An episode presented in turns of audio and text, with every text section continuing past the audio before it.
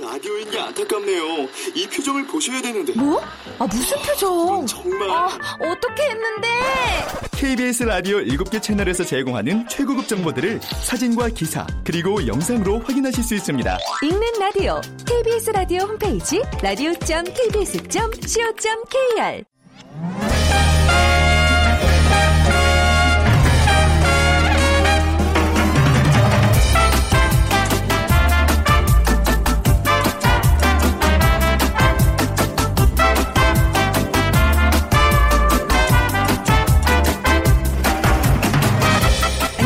빅데이터로 보는 세상 아나운서 최현정입니다. 가을비가 내리더니 정말 가을로 한 발 다가선 것 같습니다. 설악산에 첫 단풍이 시작됐다는 소식이 들리는데요. 지난해보다 3일 느리고 평년보다 하루 빠르다고 합니다. 첫 단풍은 산 전체로 봤을 때 정상에서부터 20% 정도 물든 상태를 말하는데요.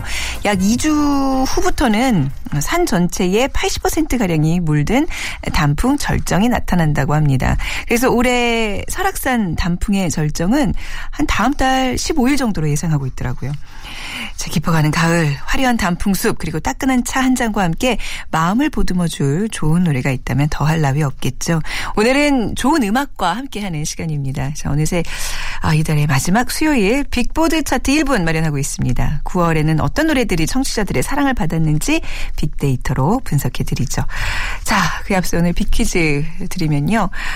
음, 가을이 깊어지면 이 거리는요, 노란 이 나무의 숲이 이어집니다. 이 나무는 암수의 구분이 있는데요. 암나무는 순나무에서 날아온 꽃가루가 있어야만 열매를 맺는 특징이 있고요. 열매는 맛도 영양도 좋아 쓰임새가 많습니다. 그래서 어, 이 열매를 채취해서 악취 등의 민원을 해소하고 그 판매 수익금을 어려운 이웃에게 쓰는 지자체도 있습니다. 이 나무는 무엇일까요? 1번 사철나무, 2번 사과나무, 3번 소나무, 4번 은행나무 중에 고르셔서 오늘 당첨되신 분께는 따뜻한 아메리카노 모바일 쿠폰 드립니다. 휴대전화 문자메시지 지역번호 없이 샵 9730으로 보내주세요. 짧은 글은 50원 긴 글은 100원의 정보 이용료가 부과됩니다.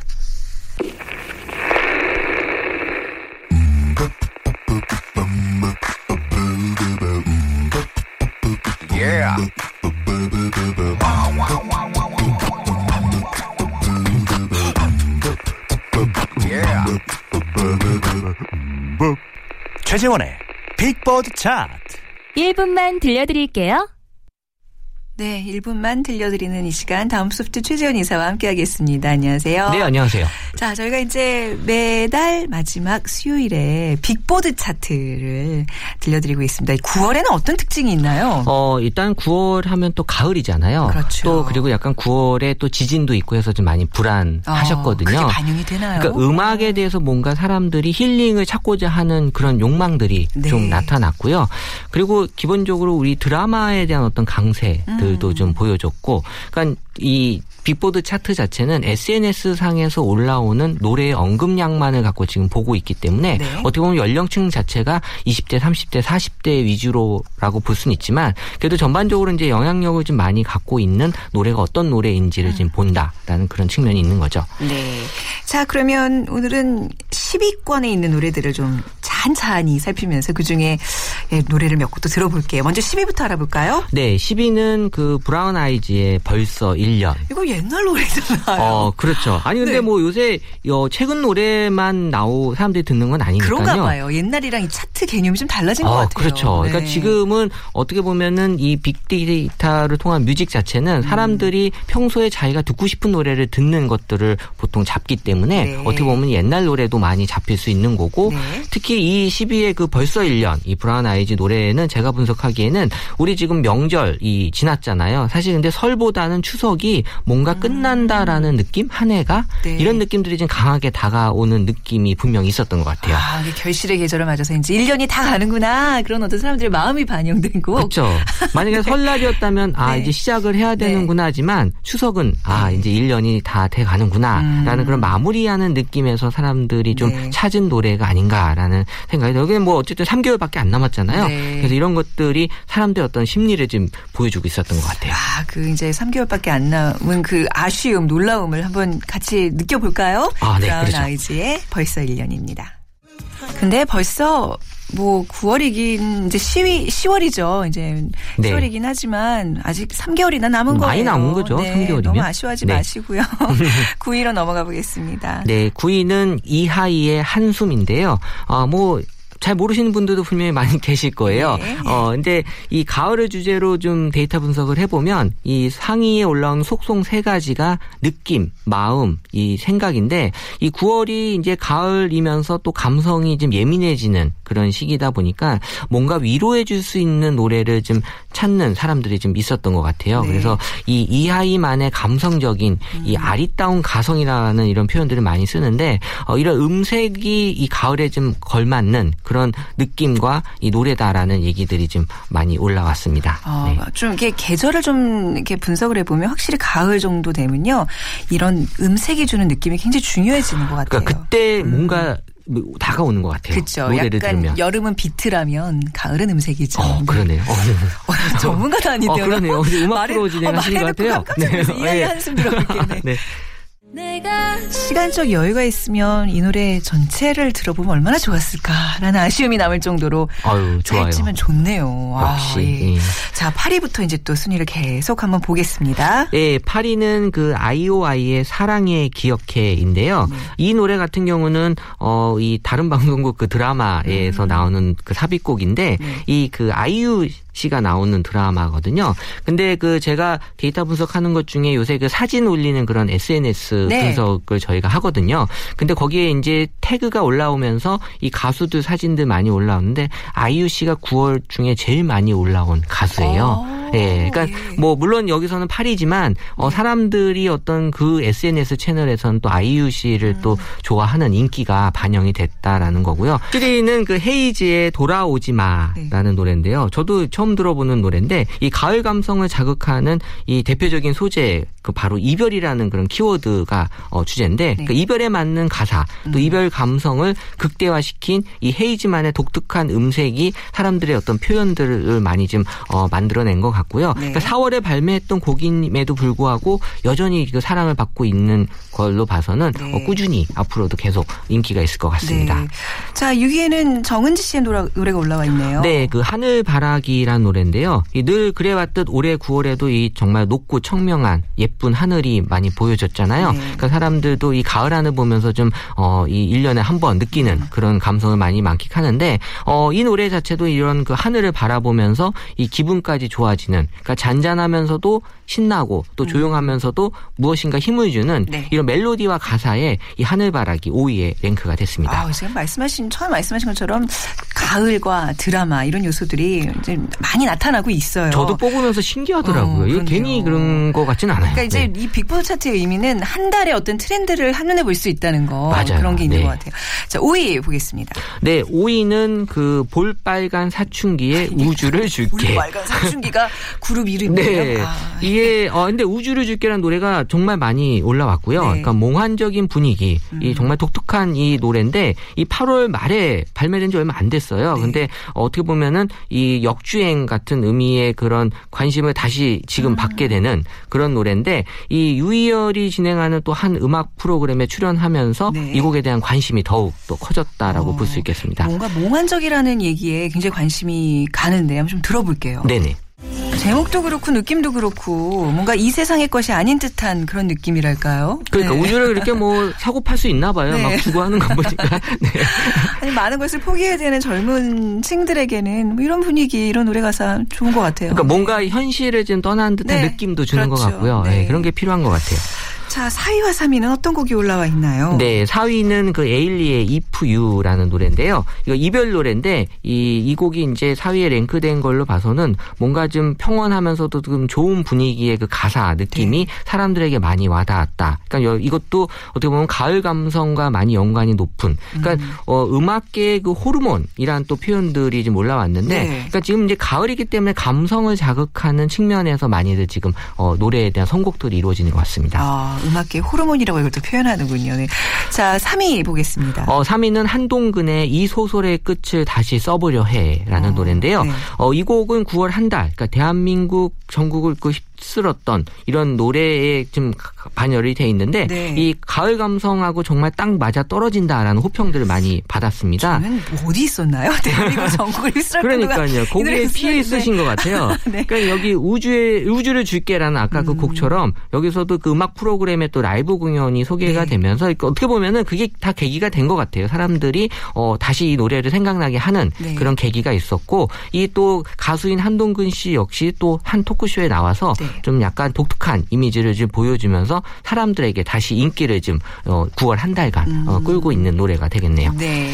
자, 그리고 요즘, 아, 이 노래, 저는 개인적으로 이제 이 가수가 재밌고 좋아서 찾아 들었는데, 또이 사랑 이야기 때문에 같이 화제가 되고 있어요. 여기 뮤직비디오에 나오는 그 여자분이랑 지금 열애 중이시라면서요. 아, 네. 임창정 저는 씨. 그 임창정 씨 예전부터 이제 노래 네. 처음 하실 때부터 계속 쭉 보고 있는데 네. 사실 이 노래도 그 노래랑 그렇게 달라 보이진 않았거든요. 비슷한 임창정류의 물론 그, 가수가 이제 똑같기 네. 때문에 그런데 왜 임창정 씨일까라는 느낌을 계속 받는데 네. 어, 이 별명이 지금 휴먼 아재체예요. 임창정 씨 별명이 그러니까 사람들이 네. 아재를 좋아하는 느낌이 남아 있으면서 또 이 노래 자체가 되게 편한 노래라는 느낌이 들고 물론 노래방에서 부를 때는 되게 힘들다고 해요. 남자들한테는 힘든 네, 곡이죠. 그 네. 듣기는 그래도 좀 편한 곡이라고 하는데 이 9월 한 달간 이 언급량이 정말 많이 있었고 네. 최근에 또 이런 그 연애 사실 공개하면서 어, 또 다시 이제 화제를 일으키고 있는데 개인적으로 좀 반응들이 어때요? 임창정 씨 열애에 대해서? 그러니까 뭔가 사람들이 편안함을 좀 찾는 그러니까 임창정 씨라는 게 왠지 그 옆에 같이 있는 그런 네. 느낌 편안함을 계속 주는 가수로서 사람들이 지금 뭔가 찾고 싶어하는 딱 그 느낌인 것 같아요. 뭐 이렇게 좀 재기에 성공하려는 그 아저씨에 대한 무한한 뭐 응원, 애정 같은 것도 좀 느껴지지 않나요? 그러니까는 이제 네. 요새는 그 우리 그, 그 언니들, 언니들의 슬램덩크처럼 네. 약간 좀 힘들어 하는 것들을 같이 공감하는 그쵸. 음. 코드들이 좀 뜨거든요. 그러니까 임창 정 씨도 마찬가지로 뭐 아픔이 맞습니다. 있었지만 네. 지금 같이 이런 것들을 좀 느껴보고 싶어 하는 게 여기서도 나타나지 않나 네. 생각이 들어요. 자, 그럼 요즘 또 화제가 되고 있는 임창정 씨의 내가 저지른 사랑 들어볼게요.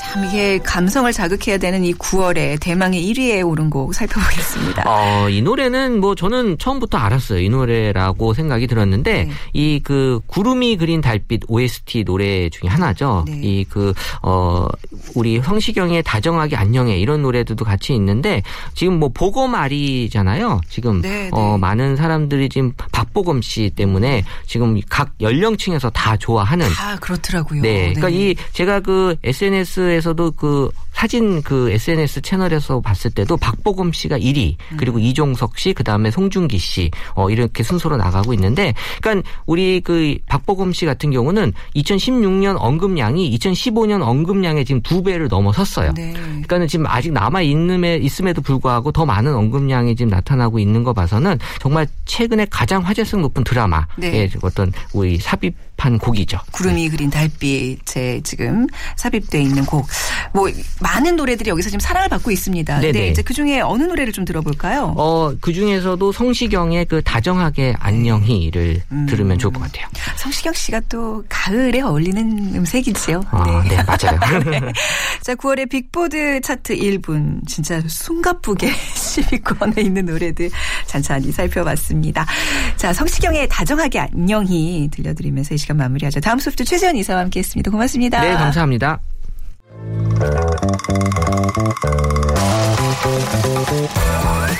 돈이 보이는 빅데이터. 창업이야 이홍구 대표와 함께합니다.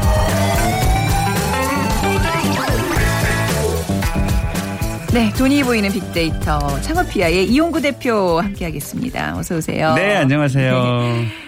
자, 가을- 음악 들으니까 좋다. 그러니까 그러니까 완전 이제 가을이네요. 가을에 좀 어울리는 또 오늘 퀴즈잖아요. 네, 부탁드리겠습니다. 맞습니다. 네, 가을 남자가 네 들려드립니다. 네, 네. 단풍이 깊어- 깊어 지면 네. 어, 거리는 노란 어, 이나무의 숲이 이어집니다. 이나무는 암수의 구분이 있는데요. 암나무는 순나무에서 날아온 코- 그 꽃가루가 있어야만 열매를 맺는 특징이 있고요. 열매는 맛도 영양도 좋아 쓰임새가 많죠. 네. 아, 그래서 이것을 채취해서 악취 등의 민원을 해소하고 그 판매 수익금을 어려운 이웃에게 이웃에게 쓰는 지자체도 있는데요. 이 나무는 과연 무엇일까요? 1번 사철나무, 2번 사과나무, 3번 소나무, 4번 은행나무. 네, 이게 이제 벌써 많이 떨어지더라고요. 저희 방송국 네. KBS 여의도 KBS 아, 주변에 진짜 많거든요. 부디 가을에. 관심 있으신 분들 와서 네, 많이 완전. 채취해 주세요. 많이요. 이게 아, 그러게요. 어, 이게 좀 불편하잖아요. 이게 밟으면 정말 그 악취는 어, 이루 네. 말할 수가 없습니다. 자, 지역번호 없이 샵 9730으로 보내주세요. 짧은 글은 50원, 긴 글은 100원의 정보 이용료가 부과됩니다. 자, 오늘 주제가요. 네. 한정식 전문점 창업 아이템이에요. 오늘 김영란법이 시행되는 첫날. 자, 한정식 집들 운영이 어떻게 될지도 궁금도 하고 걱정도 되고 오늘 더욱더 관심이 가는 아이템이네요. 네, 그렇습니다. 특히 이제 외식업에 종사하시는 분들은 특히 네. 고가의 음식점들은 거의 뭐 폭풍 전야 뭐 이렇게 생각해도 과언이 아니고요. 네. 이 김영란법이 외식업 전반에 영향을 미칠 것은 당연해 보이고요. 네. 특히 고가의 음식 전문점이라고 할 수 있는 한정식집 또 한우 전문점, 음. 또 호텔 등재 있는 식당, 특히 일식집이나 이제 중식당들, 고급 음식점들은 아, 직격탄을 맞을 것으로 음. 예상이 됩니다. 특히 이 가을에 원래 이제 그 예약들이 좀 많거든요. 특히 네. 이번에 개천절에서 그 연휴가 또 이어지잖아요. 아, 그렇죠. 요때 네. 예약이 많은데 제가 그 고가의 외식업 하시는 분들에게 전화를 좀 돌렸더니 어, 예약이 굉장히 많이 줄어들었다고 음. 예약 해요. 절벽이라 그러더라고요, 네. 그래서 아마 음. 지금 이제 오늘부터 또 시행이 되고 초창기니까 네. 음. 아무래도 몸을 조금 더 사리시는 분들이 좀 많아졌다 이렇게 보시면 될 것 같아요. 근데 네. 한편으로는 어, 저가 음식점 하시는 분들이라든지 아, 그렇죠. 요즘에 왜 그 그때도 한번 말씀드렸지만 압구정 일대라든지 뭐 음. 홍대라든지 이렇게 좀 세련된 가정식 집밥 네. 뭐만 몇천 원, 뭐 이만 원 이런 합리적 어, 소비를 하시는 분들 또 이런 합리적 그 판매를 하신 그런 자영업자분들은 네. 어, 상대적으로 오히려 그 음. 좀 반기는 분위기죠. 네. 네. 그러니까 내 돈 내고 기꺼이 먹을 수 있는 가성비 좋은 음식을 많이 만들어내는 게 이제 숙제예요. 그렇죠. 그러니까 뭐 일단 대중들은 서민들은 음. 어차피 고가 음식점들을 접근하기 힘드신 분들에게는 네. 어, 원래 이제 이 관련법의 취지가 굉장히 좋잖아요. 부정 척탁 금지법이잖아요. 그러, 예, 그러니까요. 예. 그래서 오히려 뭐 대중적인 그런 외식 시장에서는 어, 굳이 싫어하지 않는 이제 네. 그런 분위기고요. 네. 다만 이제 그 이제 관공서라든지 뭐 음. 학교라든지 뭐 이렇게 언론사 등지에 에 이제 그런 상권에서 네. 이제 운영하시는 분들은 아무래도 좀 긴장하지 않을 수 없는 그런 분위기가 지금 이어지고 있습니다. 네, 외식 시장에 좀 변화가 있을 텐데 좀 아, 그렇습니다. 좀 예, 설명해 볼까요? 어, 이 백화점 이번에 네. 그러니까 그 거의 뭐 모의고사라고 생각하는 어. 이 추석 네, 아, 요 선물, 예, 요 판매 현황을 어, 집계를 한 게 있는데요. 한 백화점에서는 그 전년 대비해서 30만 원 이상의 고가의 그 어, 선물 선물 세트가, 네. 어, 물론 소폭입니다만 약 1% 정도 줄어들었고요. 반면에 5만 원 미만의 그 작은 선물들은 무려 47%가 증가를 했대요. 근데 네. 이제 이게 외식업 쪽으로 저희가 한번 조사한 것을 보니까 어, 한국 외식산업연구원이라는 곳에서 전국 560개 업체를 대상으로 이 외식업 매출 영향 조사를 했다고 해요. 네. 그래서 식당 운영자의 26.4%가 김영란법으로 인해서 8월 매출이 감소했다. 물론 이것은 뭐 그 극히 주관적인 응답이니까 그렇게 응답을 했고요. 어, 평균 매출 감소율은 약 18.81%로 네. 어, 해당이 됐습니다. 그리고 객단가가 5만 원 이상인 고급 식당의 경우에는 어, 김영란법으로 인해서 매출이 감소했다라는 응답자가 거의 절반 가까이 차지했습니다. 45.5%였고요. 업종별로는 역시 저도 예상했지만 일식 전문점이 가장 큰 타격을 좀 받았고 네. 어, 그다음에 이제 육류 그리고 한정식 전문점도 매출이 감소했다는 네, 그런 응답이 조금 많았습니다. 그렇군요. 자, 이제 한정식 집에 대한 얘기 본격적으로 해볼 텐데 연관어부터 살펴볼까요? 네, 일단 한정식 집 저도 좋아합니다만 네, 네, 빅데이터를 통해서 연관어를 한번 저희가 조사를 해봤는데요. 1등이 역시 가족. 우리가 뭐 김영한 압박 그래서 자꾸 뭐 이제 그쪽으로 어, 네. 저희가 그 생각들을 하고 있지만 일반 소비자와 대중들은 어, 첫 번째로 가족과 할 수. 있는 뭐 그런 한식집. 부모님 생신, 뭐 그렇습니다. 이제 뭐 우리 친구들에게 좋은 좀 음식 좀 먹이고 싶을 때 한정식 집을 보통 찾죠. 맞아요. 네. 그래서 유독 어 저희가 이제 조회수도 한번 분석을 한번 해봤는데 네. 어 1년 중에 가장 그 한정식이라는 새 음절을 어 이제 그 포털사에서 치잖아요. 네. 5월 달에 가장 많았어요. 28,400건으로 평달에 비해서 가장 많은 수를 차지했고요. 어, 그리고 아까 제가 1등이 가족이라 그랬는데 2등이 음식, 3등이 맛집 이렇게 나타났고요. 또 긍정어와 부정어에 대한 연관어를 저희가 한번 살펴봤는데 네. 1등부터 10등까지 전부 긍정어였어요. 음. 그러니까 1위가 맛있다, 2위가 좋다, 어, 그리고 4위가 맛있는 깔끔하다, 또 대박, 선호하다, 9위가 다양한, 10등이 정갈하다. 이래서 1등부터 10등까지 한정식에 대한 이미지는 네. 굉장히 좋은 이미지로 좋다. 소비자가 받아들이고 있습니다. 한정식 집이 근데 조금 없어지는 추세인가요? 저는 이렇게 많이 저희 이제 뭐 직장 주변에서도 못 본 것 같은데 어, 전국에 얼마나 있어요? 자, 이게 되게 네. 재미, 되게 궁금해하고 재밌어 하실 것 같은데요. 어, 우리나라 음식, 제 퀴즈를 드리겠습니다. 어, 예, 예. 네, 우리나라 음식점이 몇 개 정도 될까요? 어 거의 인구수만큼 있다고 뜨르잖아요. 이- 인구수? 너무 5천만 개입니까? 그거의 한 10분의 1. 어, 음, 10분의 1은 아니고요. 네. 우리나라가 OECD 국가 중에서 어, 자영업자 비중이 약 4위 정도 되거든요. 굉장히 네. 높은데 네. 음식점이 약 60만 개 정도 있어요. 음, 60만, 60만 개가? 예, 있습니다. 어. 있는데 이건 이제 그 음식점과 인구수를 비교해 보면 1000명당 12개 정도 네. 꼴이 되는데 전국의 한식집이 한정식집이 5,180개. 그러니까 음. 저 인구를 수를 따지면 약 아, 만 개, 만 명당 한 개 꼴 정도 되는 거죠. 그 한정식 집이 생각보다 이제 수가 적다는 적은 얘기인가요? 거죠. 예. 그래서 이거를 음식점 1000개당 12개라고 그랬잖아요. 그럼 네. 음식, 음식점이 만 개당 120개 정도 되는 거니까 음. 네. 요걸 다시 재밌게 계산해 보면 한정식집이 약 음, 우리나라 전체 음식점 100개 중에서 네. 한 개가 한정식 전문점이라고 생각하면 되니까 한정식 전문점이 과히 많지는 않은 거죠. 어 그래서 네. 한정식 전문점이 이제 음, 뭐 큰 변화를 예고하고는 있지만 아까 처음에 제가 말씀드렸지만 합리적 합리적인 한정식집은 네. 20, 30대뿐만이 아니고 이제 가족 단위의 그런 그 소비자들에게도 큰 어, 영향을 미치기 주- 하겠지만 네. 아마 소비가 많이 이루어질 것으로 그렇게 보여집니다. 근데 이제 한정식집 운영하시는 분 입장에서는요, 네. 우리가 자세히는 몰라도 얼핏 느끼기에 반찬이 한두 가지가 아니잖아요. 아, 손도 많이, 손도 많이 가고, 가고, 재료비도 그렇습니다. 많이 들고, 과연 이게 마- 수익률이 좋을까 좀 걱정이 돼요. 맛있게 네. 먹지만. 그래서 네. 한정식집을 하시던 분이 한정식집을 하고요.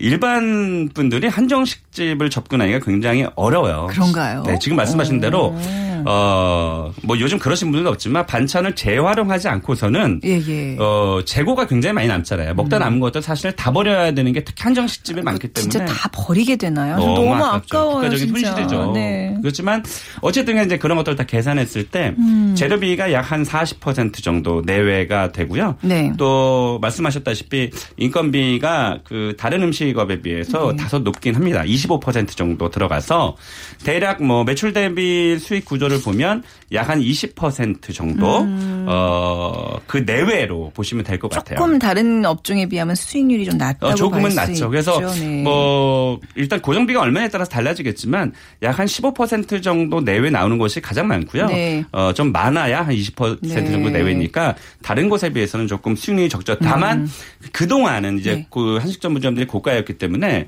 어, 매출이 높기 때문에 네. 수익률이 적어도 수익은 그래도 그나마 가져갈 수 있었던 거죠. 네, 그러면 어떻게 해야지 좀 성공을 할 수 있는지 전략 좀 알려주시죠.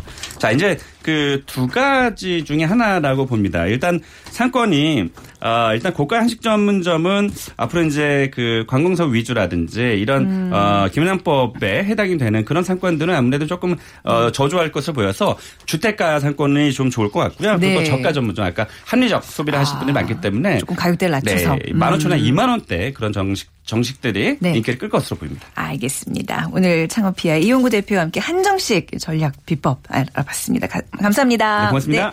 자, 오늘 비키즈 정답은요, 은행나무입니다. 근데 은행나무가요, 제가 아까 많이들 좀 추측하시라 그랬는데, 가로수는 시군구청에서 관리하기 때문에 은행나무를 훼손하면서 추측하는 것은 삼가해야 된다고 합니다. 그리고 무단으로 따가서도 안 된다고요. 예, 꼭 좀 명심해 주시기 바랍니다. 제가 잘못 알았어요. 8255님, 어, 서울 대로변에 있는 은행나무 주워서 여름에 벌레가 모이는 곳에 두었더니 냄새 때문에 벌레가 오지 않습니다. 단 대기 오염에 공해 때문에 먹지 않는 것이 좋다고 합니다. 좋은 정보 주셔서 감사합니다. 저희가 모바일 쿠폰 드리도록 할게요. 그리고 한번더 드리죠. 아, 7941님, 네, 어느 해인가 은행잎 밟고 넘어졌던 기억 있으시다고요. 아이고. 자, 빅데이터를 보는 세상을 마- 모두 마치도록 하겠습니다. 내일 오전에 뵙죠. 지금까지 아나운서 최원정이었습니다. 고맙습니다.